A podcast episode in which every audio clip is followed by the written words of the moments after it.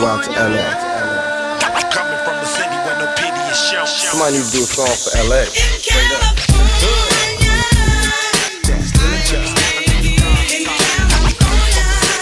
Hello, my name is Elaine, and I'll be your tour guide through South Central Los Angeles. Look, count my nose, smoke up. I'm from California. Where you from? So what? I'm from California. This is Los Angeles. Well, where are we going? Westward Ho. What up, what up, what up? 12 Cal in the building. BTG, what's up, my brother? Oh man, it's another day, and with another day always comes another dollar. Hey, so true, so true. How are we? Man, all is well, man. Can't complain, man. Can't complain, man. Just enjoying life, man. You know what I'm saying? It's it's uh it's uh like like like the old folks say, it's better to be seen than to be viewed. And, so and and it's just some of the best wisdom that that that sticks to us. It's like oatmeal. It's like thick oatmeal. Oh yeah, you gotta you and you gotta pay attention, man. You gotta pay attention when the when the old folks are talking. oh So man, that's that. I can't complain, that- man. That's that southern comfort wisdom right there. You know what I mean? Yes, sir. Yes, sir. What's So- up with you? I am good. You know what I'm saying? We over here starting off the new year, doing Mhm. doing doing uh better things in life. You know what I'm saying? Mhm. Trying trying to get through this journey, uh maneuvering through this world, this new world we call 2023, you know? Yes, sir. Uh but yes, sir. you know, it's it's not about it's not about myself. You know what I mean? Mhm. It is my show, but today or tonight is your platform. You know what I mean? And we got a couple of questions that we're gonna ask you. Okay, okay. But, before we get to those questions, like you know, what's been going on? Anything new going on with you? Uh the podcast, what do we got to look forward to? You know what I'm saying? What was the latest episode that dropped that I totally had confused in my head? you know? I had my own uh legs walking with that, but who better to break it down than the person that created the content? Mr. Yeah, 12 man. Yeah, man, appreciate it. Now everything's good, man. Just uh, like you said, it's a new year. Um, not really doing too much. Um, just like you, like you always say, just trying to stay out the way. Um, sticking to the goals and stuff. That I don't make resolutions, but just sticking to the goals and just really trying to be a better man. And if I'm a better man, then I'll in turn be a better father and better husband. And it's small things that you could do each day to do that. So that's all I'm just trying to do. Um, as far as the podcast, uh, the podcast you mentioned, um, I did a Mount Rushmore, uh, but I added a twist to it. For the Mount Rushmore, I had it based on a city, but it's the athletes that played in that particular city. And this particular one, it was on the Bay Area. So any athletes that played in um, San Francisco or Oakland uh, were eligible for the Mount Rushmore. So um, it's it's a, it's something that you know I'm going to do periodically throughout the year. The Mount Rushmores. I'll take a city and I'll pick you know four players uh, that I think should be on the Mount Rushmore. And um, it's it's not as easy as you think it might be, but um, it's it's been, it was fun, man. And my most recent one, um, I was actually Baylor. I was riding in the car and I was listening to Little Brother and they got a song called um, Black Magic. And on on one of the verses, the rapper Big Pooh said, "I'm still focused on the goal and not what's hanging on the wall." Mm. And it made me, and I've heard this song a thousand times because the album came out in 2019. But it made me think about what was on my wall, and I looked on my wall. And as you know, and maybe some of your listeners know, I graduated from South Carolina State University. It's a historically black college and university located in the city of Orangeburg in the state of South Carolina.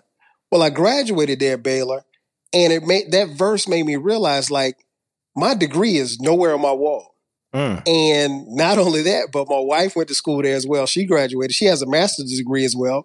Her degree isn't on the wall. Our son, he graduated from Alabama A&M, our oldest son, and he's currently pursuing his master's, but his undergraduate degree is not on the wall either. So like it made me think, and the question I kind of posed to my listeners was the, the episode is called To a Degree. And I, I posed the question of does a college degree matter? Mm. And so I give you the pros and cons, you know, because we came, I came out of, I'm older than you, I'm 10 years older than you, but when I came out of school, at the time that I came out of school, like like you had to have a college degree, Mhm. like at the very least to have a quote unquote good job, if you will. But as I mentioned on the podcast, and I won't give away all the juice because I want people to listen, but I, I made the reference of like, let's say if you're uh, you have a YouTube channel, you're a YouTube influencer or a social media influencer, you don't need to go to college for that. you know what I'm saying?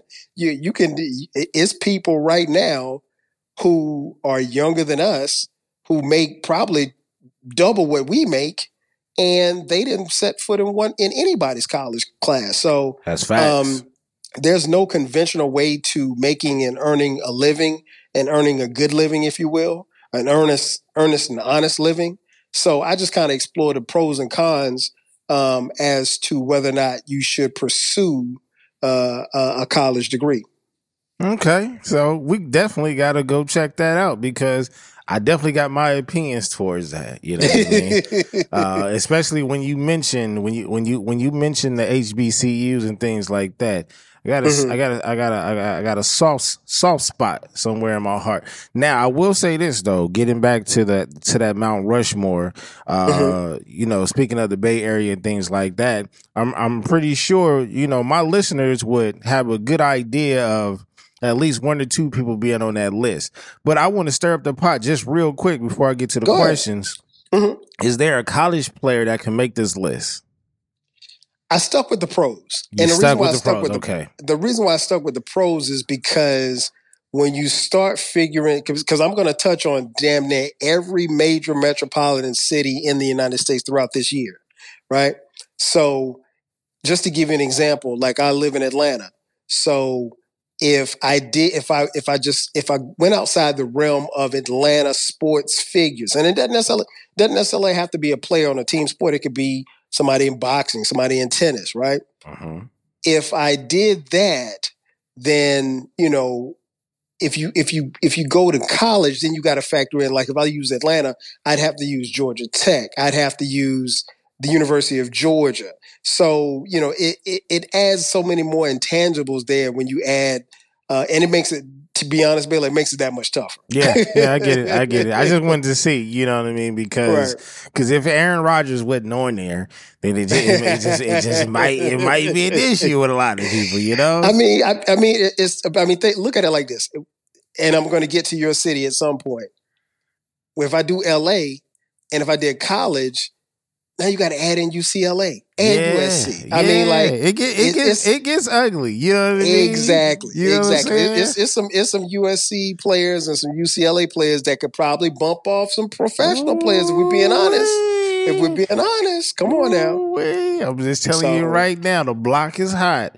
When you start talking So- about LA, man. hmm Yeah, and it, so it's tough. So it's um, it, but it's fun, and and that's that's just a snippet of just some of the things I'm I'm doing a little bit of different things. But um, one of the main things that I said I wanted to do different this year from the podcast is when I have people on, I want to actually interview them.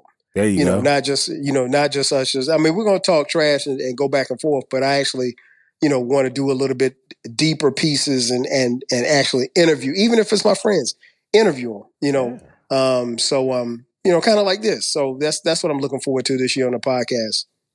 Yeah, well, I mean, uh, speaking of deeper pieces, man, we got some, Mhm. we got some, we got uh, uh, quite a few questions. You know what I mean? Mhm. That we gonna dig into. Just to, you know, it's an interesting question for an interesting answer. That's what we're looking for tonight. Twelve. Okay. Pound.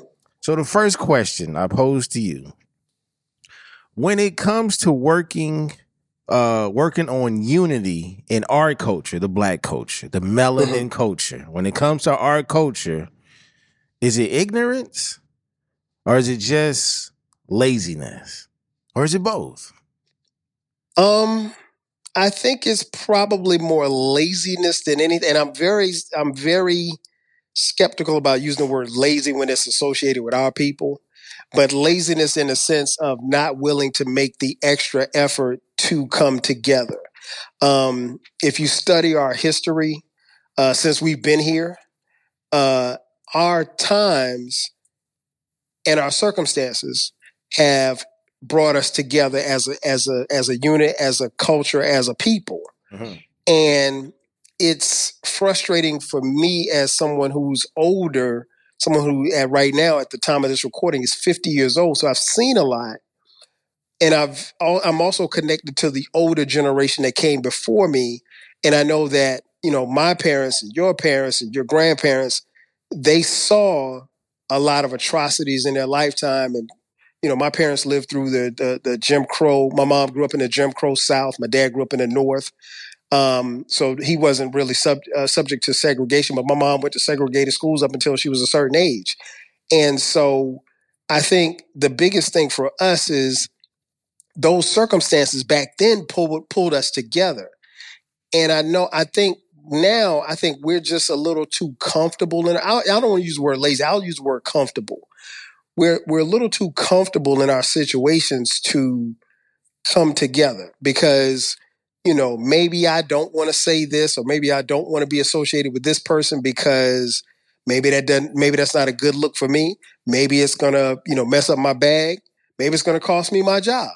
You know, and so sometimes I think we're in a position where we can say something and we in saying something we can bring ourselves together because of the circumstances that we're going through. And, and I think sometimes we just don't say anything or we become very complacent or we figure that, you know, that's someone else's problems. But no, it's it's it's all of our problems. And we go through the struggle is different for each each individual, each family, each person, but collectively we're still struggling to get where we need to be and if you if you if we want to be honest, if you look back at the 60s and 70s, they were more unified than we are now as a people. Mm-hmm.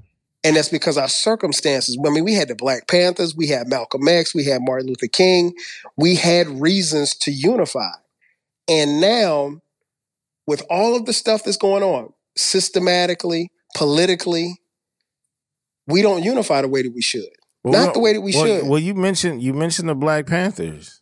Mm-hmm we don't have those type of leaders anymore. At least we don't have that version anymore. No, we don't. You know what we I mean? Don't. And, and, and, and, you, you, mentioned the Dr. Kings and the Malcolm X's and and so on and so on. We don't have those figures anymore. And and you know, Baylor, you to be a historian and to understand our culture, you kind of have to ask yourself why, why that is. And you know, I heard I've heard people say this before, and I'll say it on here. You know, people say, "Well, hey, you know, look at our leaders. When our leaders got to a certain point, they took them out. And so maybe, just maybe, there's some of us who can be the next Malcolm X or the next uh, Martin Luther King or the next Medgar Evers or the next Barbara Jordan. And we want to get to that level, but then, you know, they somebody takes us out. Or as we saw with the Black Lives Matter movement, there was a bubbling of a new generation, a new crop of young, black, hungry people and then I don't know what happened. Maybe the elders got in the way, money came involved, and a lot of it got co opted. And, you know, everybody was kind of out for themselves. So, no, we don't have the traditional leader in a sense of, you know, the Malcolms or the Martins. Um, can we get back to that? We should be at the point where we're back to that just based on what we go through on a day to day basis as a people. Yeah. However, we're not there. Yeah. I mean, uh, the, uh, if you, I don't know. People may agree or may not agree that I think this generation form of lynching is being gunned down by mm-hmm. you know, you know who. So right. I when I look at that, and then not only that, and I'm not putting anybody above the next person, but we do mm-hmm. understand and we do know um, some of us are emotionally tied to some of these um, entertainers and to yes. see some of some of the some of these young black men who uh for some of them don't have a chance to change who they are at that moment. You know what i mean? Mm-hmm. because they're young. You know we're talking about uh, uh some of these cats a lot of these cats are in their 20s early to mid 20s or late 20s those are still when you know when you get to 40 50 years old you know your your 20s that's you still considered a baby. Right you know what I mean? Especially if we talking about your early twenties. So for a lot of these cats that have been taken out due to, you know, uh, our own our own color, our own kind. Mm-hmm, you know what I mean? Mm-hmm. And it's like, are we not seeing this? You know, are we still not understanding what's going on, or do, or do we do we still ignore the fact that in in actuality, physically, we control the entertainment. You We know do. what I mean? If we stop playing sports, it's it. You know what I'm saying? Even with Hollywood, to a certain degree, I look at I look at the the, the music industry just like how I look at uh, the movie industry. Um, yo, if we stop, there's no entertainment. You there's no creativity. You know, well, I can't take away from everything. I mean, when it comes to certain movies that we're not a part of, that don't mean that they're not good. But for the most part, we know what the cash cow is. Right. And you know what? And that's that's the key word, cash. And I think the biggest thing is is that we have to understand our, our economic dollar and our power in the money that we have because we're the most we're, we're the consumers that purchase the most. So the thing is is that a lot of times when we want to evoke change, we should threaten it with our dollars because that's the only thing that people some people in this world that's the only thing they're going to understand. They're not going to hear you. They're not going to see you protest. They're not going to hear your boycotts or anything. But when you threaten their dollars, you got their attention. Right. I don't care what it is that you're doing. If you say, okay, well, hey, if you don't do X, Y, and Z, you know, and I'll give you a perfect example as we, you know, we talked a little bit earlier about athletics. You know, the the Rooney rule that was put in place to get minorities hired in the NFL, minority coaches hired in the NFL, that rule wasn't put in place because, you know, white people felt sorry for black coaches. No, it was put in place because Johnnie Cochran threatened to sue the NFL. Mm-hmm. And so we already know what kind of track record Johnnie Cochran had. Then this was after OJ.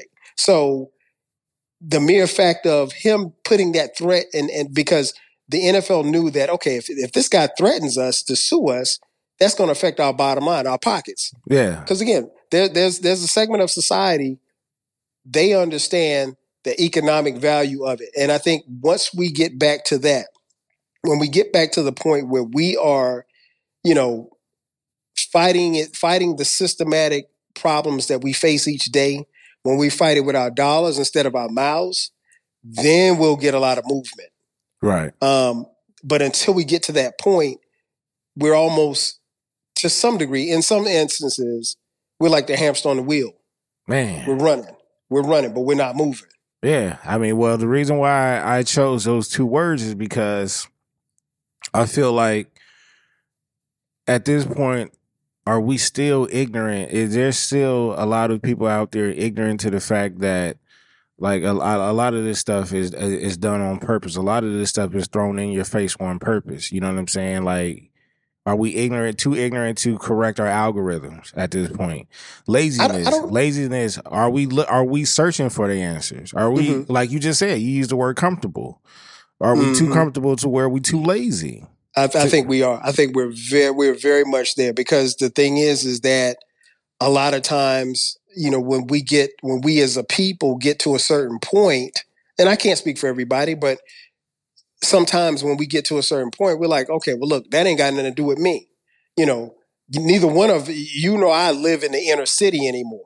You know what I'm saying? We don't live in the hood, and but what goes on in the hood still affects us because Yeah. that's still our people. Yep. You know, I can understand mourning my favorite rapper getting gunned down, but I should also mourn that kid who got gunned down, and got caught in a crossfire, you know, and he was just 10 years old and didn't have anything to do with anything because that happens more than my favorite rapper getting gunned down. That's a fact. So it should it should bother me, and it shouldn't just bother me when a a cop kills an innocent black man or black woman.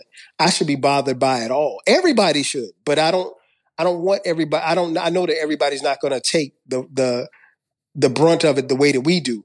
But I mean, again, it goes back to is. But part of that is systematic too, as well yeah. if you put a bunch of people in a small contained area you know and that's why i never really i don't buy into the the the the, the quote unquote theory of black on black crime. Yeah there's black people that kill black people but a part of that is systematic baylor because if you put a bunch of black people in a small contained area and you give them very little to to to to survive crime is is crime almost always happens within a certain proximity. Crime is a, is is crimes are committed in proximity. That's a fact. You know, there's nobody that you know that lives in South LA that will go out to Sherman Oaks and rob somebody. That's not going to happen.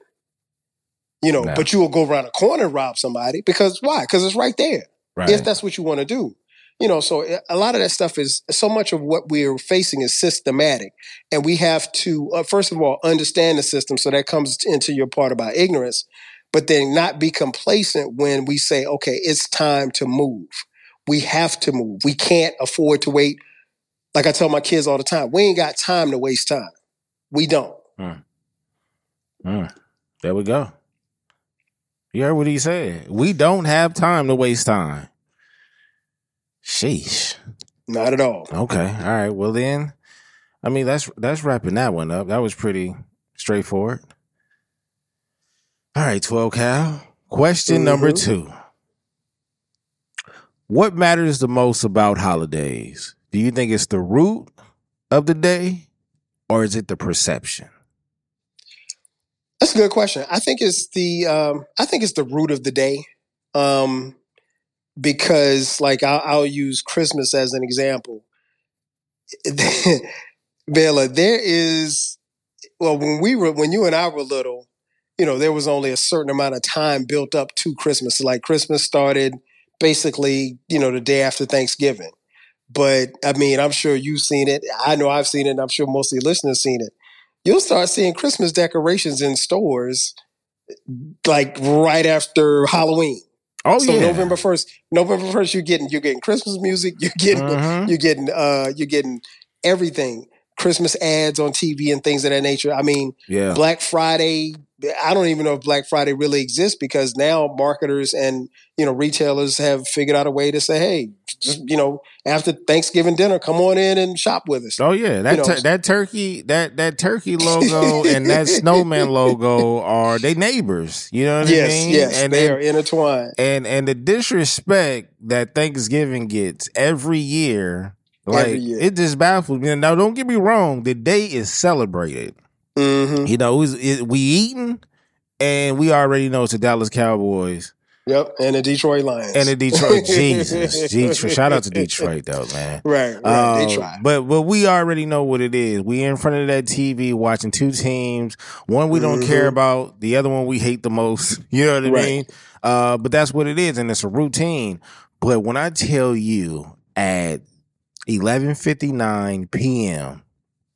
on that Thursday, going into that Friday, oh, you Mhm. best believe. Cue up Mar- Mariah Carey. Let's get this thing rolling. yes, yes, indeed, yes, indeed. And and you know, it's funny, man, because all of that stuff that you just mentioned happens, and then you get up to December twenty fifth, and, and that's the impact. Of, and and we're here, and we got basketball on on um on, on Christmas. Christmas Day. Yep. Yeah. we got you know sometimes we'll have football on, on Christmas, and December twenty sixth, everything stops. Everything stops, and then Everything then, stops. then then you get into for some of us, maybe a lot of us, it's it's that uh, yo, I've been worn out this whole year. I can't wait till the new year comes so I could Right, be a, a right. new me. You know New what I mean? New me. yeah, yeah. You know what I'm saying? So it's a lot of champagne. You know what I'm Mhm. saying? It's a it's a lot of uh a lot of parties that people are going to and they just it's almost like a graduation for humans. Yeah. You know, to make it to the It next is. year. So yeah, I I the reason why I say the perception is Mm-hmm. When you talk about what we just finished bringing up, uh, uh, just, let's just say, for example, Christmas. You know, Mm-hmm. uh, a lot of people like to like to bring up the dark side you- uh, about Christmas, and yo, is this Christ's real uh, real birthday, and and this, that, and the Mhm. third, right? And I ain't gonna lie to you, I stay away from that. You know what I mean? My favorite, my favorite time of the year is fall overall. But I love, you know, out here in, in California, we don't get too much of the of the you know Midwest and East Coast traditional winter weather. You know what I Mhm. mean? So our fall and winter kind of blend, coincide with each other. And, and and things like that, and it just uh, it, it just looks different. You know what I mean? Um, but I love how it feels around that time. You Mhm. know what I mean? It just it but is it like is that by design? You know what I mean? Like it, it just it just feels, you know, summertime. That's different. right. You know what I mean? That brings a different feel. But I ain't gonna lie to you. Spring, maybe, maybe has a feeling to me, but it's nothing that stands out more than like how that fall weather starts to show up. That holiday weather, I call it. Mhm. You know? What Oh, I no question. No question. And you know what? Even in, when you speak of the perception, I think the thing is for us, particularly as we've gotten older, perception changes because, I mean, eh, let's be real. We're adults, so Christmas ain't the same for us. Oh You know, man. I mean, you know, it, okay, yeah, you got a PS5 for Christmas, but here's the reality: you can buy a PS5 on April 1st, or you can buy a PS5 on June 25th. It doesn't matter, you know, what day you. Because so what I'm saying is, because you are someone who works for a living, you can make Christmas happen for you, your wife, and your kids, 365. But the difference is when you were 10. Christmas only came once and you look so forward to it because you asked for a bunch of stuff and you were just hoping that you were going to get everything. So the perception is is totally different. Um, but I, I like I like the like for me uh, I'm like you. Fall is my favorite season, but Thanksgiving is my favorite holiday Mm, okay. and um, I, I, I get a little. I, I love the idea of co- family coming together. I love spending time with my family, man. I I look forward to that more so than anything, especially being older now, having kids in college. I look forward to them coming home for, for Thanksgiving, that type of thing, being able to see them, you know, having not seen them, you know, for a couple of months or what have you, like that. Mhm. But at the same time, Thanksgiving, it don't feel like how it used to. Because like you said, Baylor, all the stuff has changed. Like, you know, it's, it's so. We gotta- commercialized We, we got to say it. I think we look. First of all, when you if you ever lost somebody in your life, you will never hear me out when I say this, and I and I Mhm. hate to be the bearer of bad news, but you'll never get over it. You'll never no, get over no, it. Okay. no. And I say that to say this: we don't have the traditional big mamas anymore. No. We don't have No, that. not like that. No. and and and and we will never have that again because those big mamas was built off of some history that a Mhm. lot of us wouldn't be able to endure. no, no, no. And as much pain as you go through, oh man, it's times 50 with the joy. So Mhm. that's why they food tastes better. Because it had a different type of love, because it came from a different type Mhm. of struggle, a different type of pain that led to a different type of joy. And they Mhm. gain and they and not only earn that respect, shit. I think they was born with that respect. Yeah. You know what I mean? Yeah. That's why you couldn't curse in Big Mama's house. You know what I'm saying? That's why you had to close that damn screen door. That's why you had to Mhm. turn them damn lights off because you're running her electric bill up. You know what I mean? It was a certain respect. Her cornbread tastes different. Oh yeah. You Oh know yeah. I mean? It, it And- was. It, it's like you said. It's love. It's love. yeah. And there's no auntie, bougie or petty auntie that will ever duplicate, you know what I'm saying, those recipes. hmm So, and figure out which one of y'all is the rich and uh, broke auntie. and you know, and that's the thing, man. And that you know, as we get older, you, you're right. You know, when you have you know family members that transition on, that makes holidays a little bit more tougher because you know you just you have those memories of them not being there. You you have those memories of them being there and then them not being there. Uh, it makes you you know kind of down a little bit or whatever like that. Uh, but the thing I will also say on the flip side of that is understand that you are a person within that circle now.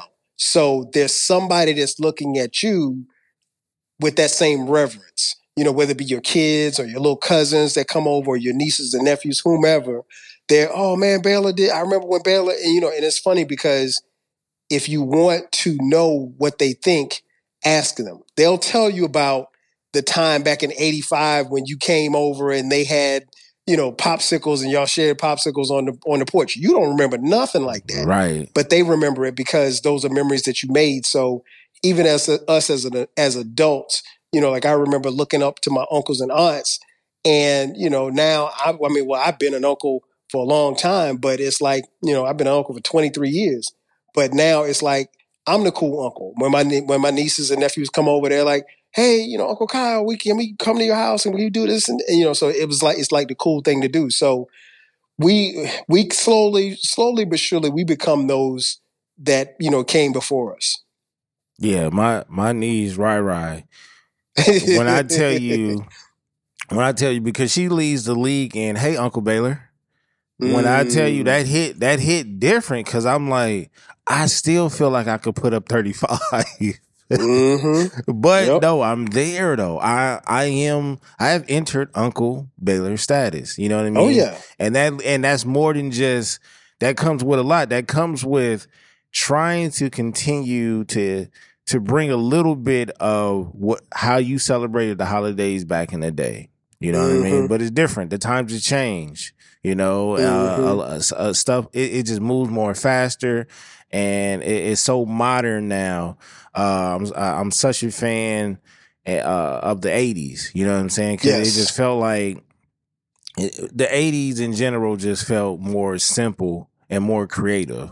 You know what I mean? And what I mean by that, like, it wasn't a lot going on like it is now. You know, Mhm. and we respected a lot of things back in the day, like going to a Shakey's pizza spot, you know what I'm saying, and and enjoying some pizza and wings and and playing video games, arcades. Yo, 12 Yes. Cal has one of the best I'm going back in time podcasts.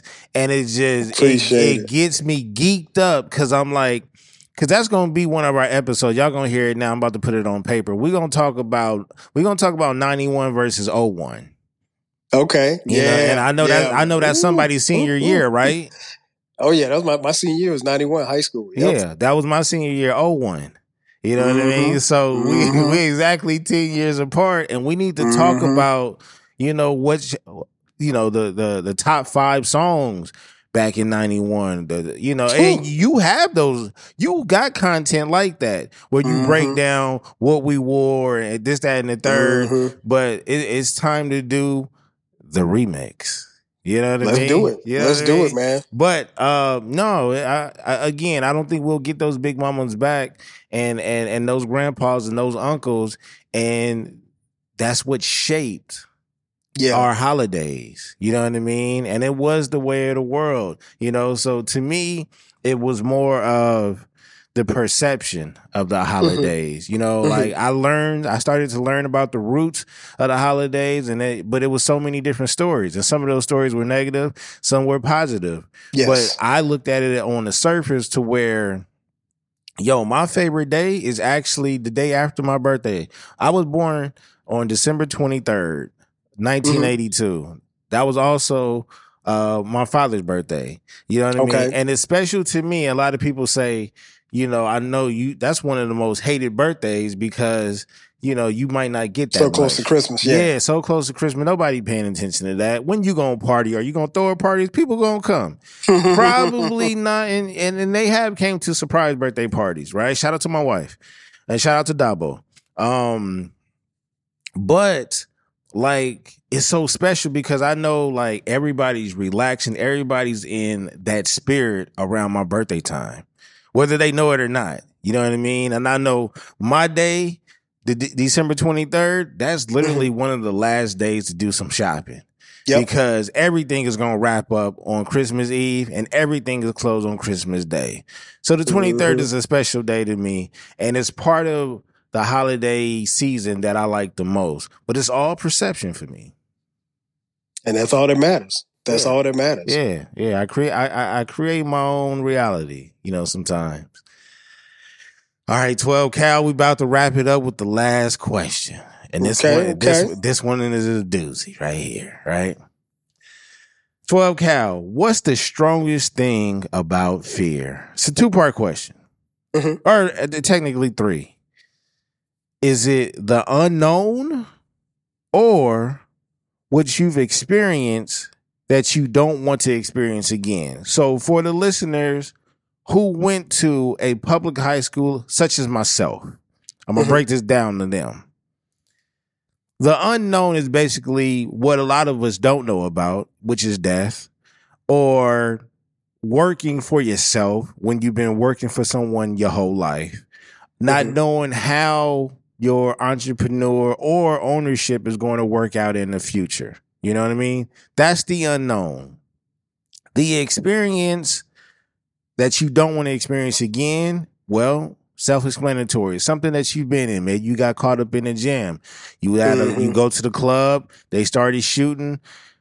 You remember four or five bullets going right past your face. You know what Mm. I mean? And you knew how you felt at that moment. You know what I mean? Or it was, you know, uh, uh, a huge heartbreak. You know what I'm saying? Whether it happened in middle school, high school, college, or divorce. You know what I'm saying? And and, and you were scared of losing him or her to somebody else or something like that. Mhm. That's the experience part. So 12 Cal, what do you think is the strongest part about fear? Is it the unknown or is it the experience? Um, that's first of all, that's a great question. I think, I think for me, th- there's different types of fear. There's the the the fear that you haven't had. Um, that I guess that would be the fear of the unknown. That fear, in a lot of ways, pushes me. Um, I'm not afraid of that fear, um, because I look at it as a challenge. And when you're in that moment of that particular fear of the unknown, in a in a weird way, you can kind of relax a little bit because your mind doesn't have a chance to, especially if it's happening quick. You don't have a chance to think. And I'll use a football reference. Uh, I played football through high school and college at South Carolina State. One of the most fearful things that you can do as a football player. I played wide receiver, right? And you already know where I'm going with this. One of the most fearful things you can do is go across the middle Go a across that middle, and let me tell you, buddy, it's gonna be some people there waiting on you. yeah, and and and look, they already don't like you before the Nope. play. before the play. You got on the wrong colors. So Yeah. they're gonna and and when when you're somebody like me who wasn't particularly big, you know, they that's that's I mean that's meat right there. They gonna Hey, light you up. if you ever heard of Hardy Nickerson, you might want to fall down before he gets there. Okay, Right, right, right. Yeah, he would knock your what, what the old folks say, knock your block off. Bill Romanowski, you might want to get Yes. down before he gets there. Yes, indeed. Yes, indeed. And so, even in going across the middle, there's a certain, at some point during the play, when the ball is in the air, all the fear goes away because you know that you're going to get hit, but your focus is strictly on the ball. Now, the fear, and it's kind of weird, Baylor, because the fear comes back once you catch catch the ball because you know it's coming. Now you know it because you know it's time to get out of hit. there. The house is Yeah, on ex- fire. it's time exactly. to go. Exactly. Um, so the fear, so th- there's that kind of fear where you kind of relax in that particular moment, but then you re you reattach yourself to the fear. And then as you mentioned earlier, there's a fear of failure. Now I will admit the fear of failure has pushed me all of my life. Mm. The fear of because particularly once I became a father, I knew I couldn't fail. Like there was there's no other options because I don't I never wanted to be in a position where my kids were looking at me like dad let me down. I never wanted to let my kids down. So does that mean that I have to be the president of a Fortune 500 company? No. But part of my job as a father is to be an example and be a provider. Provider doesn't mean that they got to live in a million dollar mansion house, but it means that I have to put food on their on the table, clothes on the back. Don't have to be Gucci, but it's got to be clothes on their back, food on the table, and you know a, a place of comfort for them. And so the fear of failure has always been, it's always pushed me. It's pushed me even further as I became a father. So to me, the fear of failure is a good, is a good, um, I think the, the flip side of fear, uh, the fear of the unknown, you got the fear of the unknown. And then you said the fear of the experience. Yeah. I've been there. Like you said, at the club, gunshots going off. You don't know where to put. And it's weird because, like, I remember distinctly, I was in college and I remember hearing the gunshots going off. And because the buildings were so close, you know, like the echo made it sound like the bullets were a lot closer than where they were. To be honest, to this day, I don't know where the bullets were. They were really shooting in the air, but it's it it sounded to me like they were standing right beside me. See? so I was and that's all so it I- takes. I hit the ground. I was bear crawling on my stomach because I didn't know where those bullets were coming from, and it was maybe six or seven, and that's that's all I needed to hear. I was on the ground. You know, I ain't care nothing about the white the, the white tee that I had on. I didn't care nothing about the Jordans I had on. You know, it was that's what it was. So I think all of those fears um kind of play come into play, and I, I hope I'm answering the question. All of those fears kind of come into play. So there's a good fear, the fear of failure. There's a a, a, a bad fear of being in an experience, or like, and even if, let's say, like you mentioned earlier, um, you walking home and, and here comes the bully, and you gotta you gotta fight. You're not gonna you're gonna stand your ground. You're gonna fight, but at some point in that fight, the fear kind of leaves because you know you got to stand on your own too at that point. Correct. You, you you know you you're not scared. You're not scared about what's going to happen. You're not scared if they're going to stab you. You just got to fight. Yeah. And then you you kind of the and honestly, Baylor, in those instances, the fear really kind of creeps in after it's all over. Yeah. You know, it's like, man, damn, I I got jumped by four dudes and I beat two of them ass. You know what I'm saying? Like, you know, and you like, man, I ain't got no scratch on me. And then you start thinking about, man, I got jumped by four dudes. Yeah, you start walking that. to school different. It's different So- after that. Right. So um so all of those fears really come into play. I think like I said the biggest fear for me has been the fear of failure and that fear has pushed me all of my life. And I think it's I've turned it into a good fear. I just I don't ever want to fail my kids or my wife. And you know what? When I hear another man say that, that that pushes me because we all in the same boat. Like we got, we got, Mhm. we got. The, when when it comes to family, we got the same goals. You feel me? Oh, no So, question. I definitely understand that. And uh, uh from from a, from one father to another father, I, I I see your work. I watch your work. I study your work. And you need your flowers, so I'm gonna salute Appreciate you because you are a man that is taking care uh, of your family. You got some extremely smart kids, and the world in the future, like, should be in a better place if we got more of them. I hope so. You know what I mean? I That's what we so. need. That's what I we hope so, man. Appreciate it. Appreciate it. Now- man. I say I say the same about you. Hey man, you know it's one day at a time. I'm I'm learn. Look, I got to learn from my OGs. I I, I sent a Mhm. tweet a couple of years ago or something like that. that Said some of y'all OGs lied to y'all. You know, you know what I mean? Because Ooh, that's the preach. truth. They don't want to talk Preach. about it because they looked up to them. But Yep. you know, all your OGs wasn't solid. You know, so sometimes you got to replace them or figure it out. You know, that's what I did. I had to go replace some of my OGs. You know what I mean? Uh, but now twelve cal, I lied. I Okay. did. I said I was gonna only have three questions for you. You know I had to give you a bonus question. Let's Come do on, it. you the one that got the bonus episodes. I learned from you. I just told Let's you I do it. replaced my OGs. The, the, the new OGs teaching me new stuff. So here's the bonus question to, to get All up right. out of here because you know how we get down with the sports. Right, I Mhm. could not get you out of here without talking about it just a little bit, just a little Mhm. bit. Here's the question: Mhm. the three players, and you already know where I'm going with this. You know the three players already: Okay. Kobe, Bron, MJ. Right? There you go. I know. I know. Yo, if you want to raise some blood pressure, I got three names for you all day. Right? Mhm. Kobe, Bron, Jordan, Jordan, Bron, Kobe, however you want to say it, whichever order. Mhm. You got to pick one for business, you got to pick one for fatherhood, and you have to pick one for playing career. Um, let's see. For fatherhood, I'm gonna go with LeBron. Okay. For business, I'm gonna go with Kobe. No, no, no, no. Damn. That's tough. That's tough. That's tough. That's tough. Here we Um, go. Yeah, I, I gotta, I gotta go with Jordan for the business, and then Kobe with the playing career. Yo, you caught me Um, off. Yo, you, you surprised me. You surprised me on that one. Yeah, I, I had. I think you surprised a lot of people on that one. Yeah, and the reason being is because I remember, you know, I, again, I'm older than you. I remember when the Jordans came out. The Baylor, the Jordans were the first Jordans. I want to say were fifty dollars. You I asked, lying. I asked, I asked my mom to buy me a pair of Air Jordans, and you would have thought that I, I you would. I mean, like she almost slapped slapped the taste out my mouth. yeah. And you know, she and she hit me with the line, and I'm sure you heard it in your house.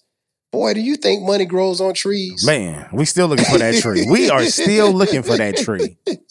Hey man, I've been looking for that tree all my life. Even when K Dot came out with the song, I still was looking for the tree. and I ain't found it. And so fifty dollars, but I mean, like if, and yeah, fifty dollars would have been a lot for us. But I wanted because everybody, I mean, those Jordans were everything, and so like all of the cool kids had them, and you wanted a pair. And and what Jordan was able to do with Nike, I mean, Michael Jordan has not played basketball in I don't know how long and his shoe is still the number one selling shoe in the world. I don't. I mean, like that doesn't happen for Yeah. athletes. And he re- literally paved the way and opened doors because when Magic and Bird and Isiah, when those guys had their shoe deals, they all they did commercials together. Like Jordan was the first that I can remember that had his own, not only his own shoe, but he did his own commercial. You go back and look at those Converse commercials. Jordan and and I mean uh, Magic and and and Bird and Isiah, they were all in the commercials together. Yeah. Jordan was the one that had his own shoe and his own line. And what he did business wise has been incredible. Um, and then if you look at Kobe's playing career, uh, to do it all, and you know, a, a lot of people came on, jumped on the Kobe bandwagon, you know, after you know he became a superstar. But Yeah. the real ones know.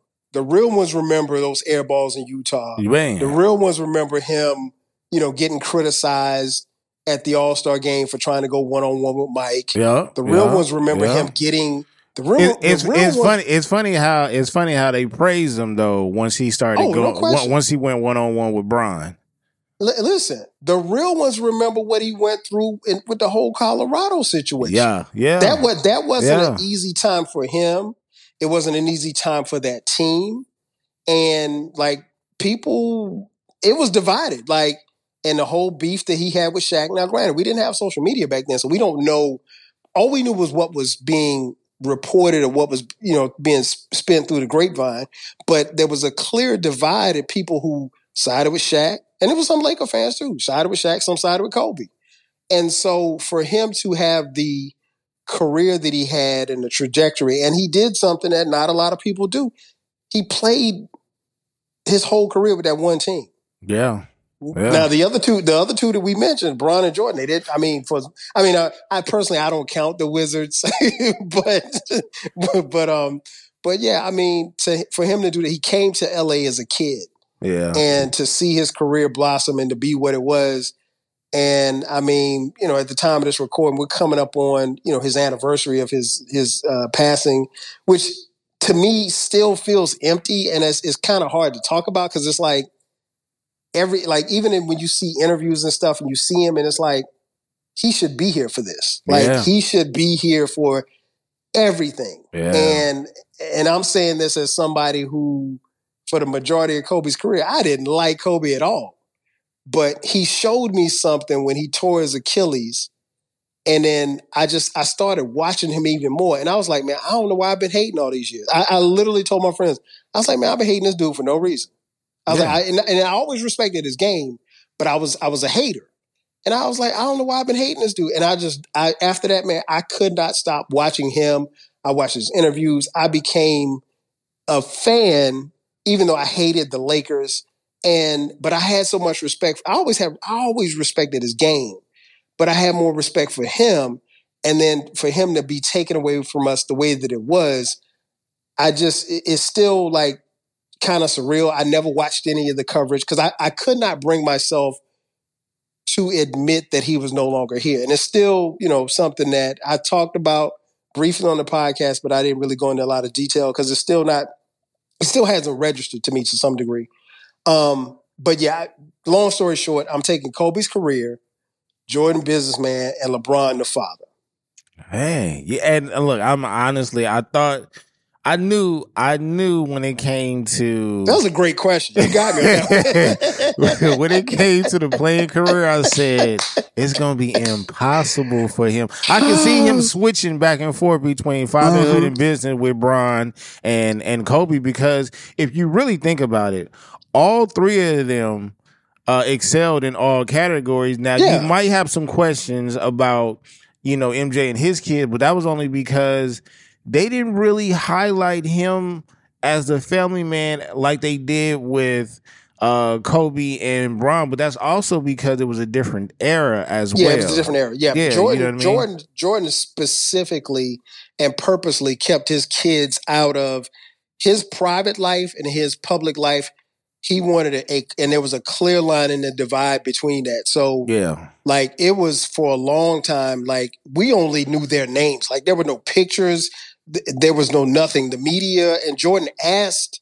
I remember him asking the media not to talk about his kids or any or asking questions about his kids you know, we knew their names and stuff like that, but we didn't know. And then, like, even once his son started playing basketball, like, I That don't made think that I made found. that made news only because of obviously, Yeah, you know, who But I, but I mean, honestly, I don't think I found that out until like they were in high school, and they're like they were like seniors yeah. before I found out that they were playing ball. But you Yeah. know, um, but you're right that you could pick any. I mean, LeBron off the court, business wise, has been incredible. Right. So right. I mean, anybody else other than maybe Jordan that you're putting them up against, and I can, I mean, honestly, you can make a case that LeBron off the court has been even more impressive than he's been on the court. Yeah. and the way he moves. that's saying a lot. Oh, yeah. Absolutely. Yeah, Absolutely. that's, that's because saying a lot. because I mean, I mean, if if, if you really look at it, to be uh, to be honest, we all hated against the three. Uh, you know, at Mhm. least from different fan bases and stuff like Yes. that. We hated on the other two for the same reason everybody hated on the guy that we like. It was the same thing. They Oh, brought question. it was something different. You know, it was something different. When Kobe got here, Kobe basically showed like, yo, this is hard work. I'm letting y'all know this is hard work, and I'm going to butt heads with whoever you love and like because they not doing it like me. Mhm. They Nope, not. They're not like me. You know what I mean? And he, and, he and he made it clear. yeah, yeah, and then and then he became he he became extremely loved once we was like, oh my god. Not and it's not the actual passing part. Is when he left when he was leaving the NBA Mm-hmm. and he was doing his tour and he got that phenomenal commercial of everybody saying I hate you that you know I you know I hate you Kobe and it's like but but damn he's really gone like Mhm. he is he's no longer a part of the game uh and then when you see him sitting down coaching uh his daughter and his daughter's team and, and now Mhm. you start to see the fun side of Kobe the Yeah. joking Yep. side of Kobe Yep. because and so- that's a side that we never saw. we never saw, and it was so warm. And then when you look at Bron, Bron took it to another level where he's doing movies with his kids, right? Mhm. Not only not only that, he's making he's making TikToks, he's, he's posting videos on IG, he's speaking to cats on Twitter, so on and so on. So and it's like that's we we had never seen that before, you know. And then when you start talking about you walk into any barbershop in America and probably overseas at this point and you talk about whoever the greatest is, yeah, you're gonna be there all day. You're gonna be in there all day because you're gonna have these cats who grew up and then and look, we gonna we, we was talking about cats who who be talking about Dr. J now. Right. you know what I mean? Right. You Right. and, and I'm I got Kareem up there. So we gonna be Mhm. there all night. And we ne- and, and guess what? We ain't gonna never figure it out. We ain't gonna no, never, never figure do. it out. It'll, it'll never be figured out. And and uh, just to, to piggyback off your point, it was something that I I I, I made up. Uh, we had a conversation in one of my group chats the other day, and I'll say it. I want to share it here on the podcast. The one thing that LeBron did that you just mentioned that Jordan didn't have a chance to do, and Kobe did after pretty much after his playing career was done was social media. Right. And, you know, of course, it was based on the timing because there was no social media when Jordan played.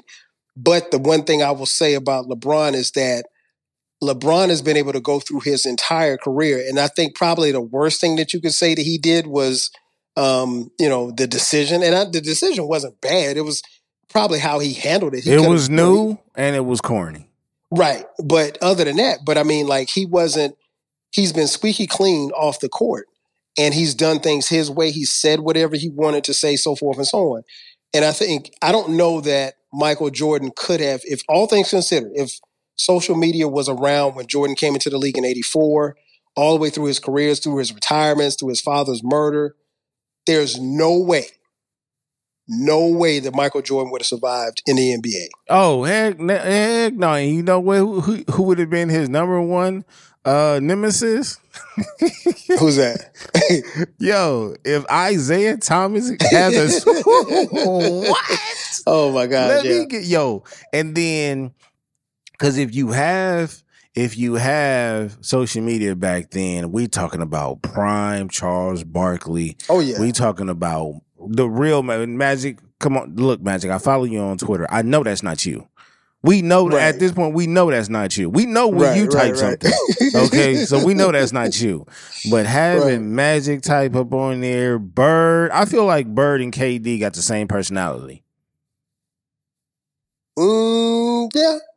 They, they, I mean, they uh, basketball junkies. I just, I, mean, like, just, I just think, I just think Bird did it better. I think Bird did know, it better. you know, the thing is too, like they just like for for Michael to go through social media. The thing that was was was present back then was that if a reporter like Jordan's, you know, trips to Atlantic City and Vegas, going gambling and stuff, those things were legendary. Yeah, But if a reporter saw you, if a reporter saw a player at the club late at night, or he saw him at the bar, or he saw him at the casino, he'd look at him, but he would never report what he saw. So the difference is, can you imagine Mike going to the casino? TMZ's in there. You know, he got strippers in there. And, man, Come yo, on, the man. game. The, I will say this: if they had it, the ba- the game that we seen on the court wouldn't have been there. Not not No, not, not him. no. I'm talking about the game in general because it would have been too much entertainment. But yeah, no, I want these my top three.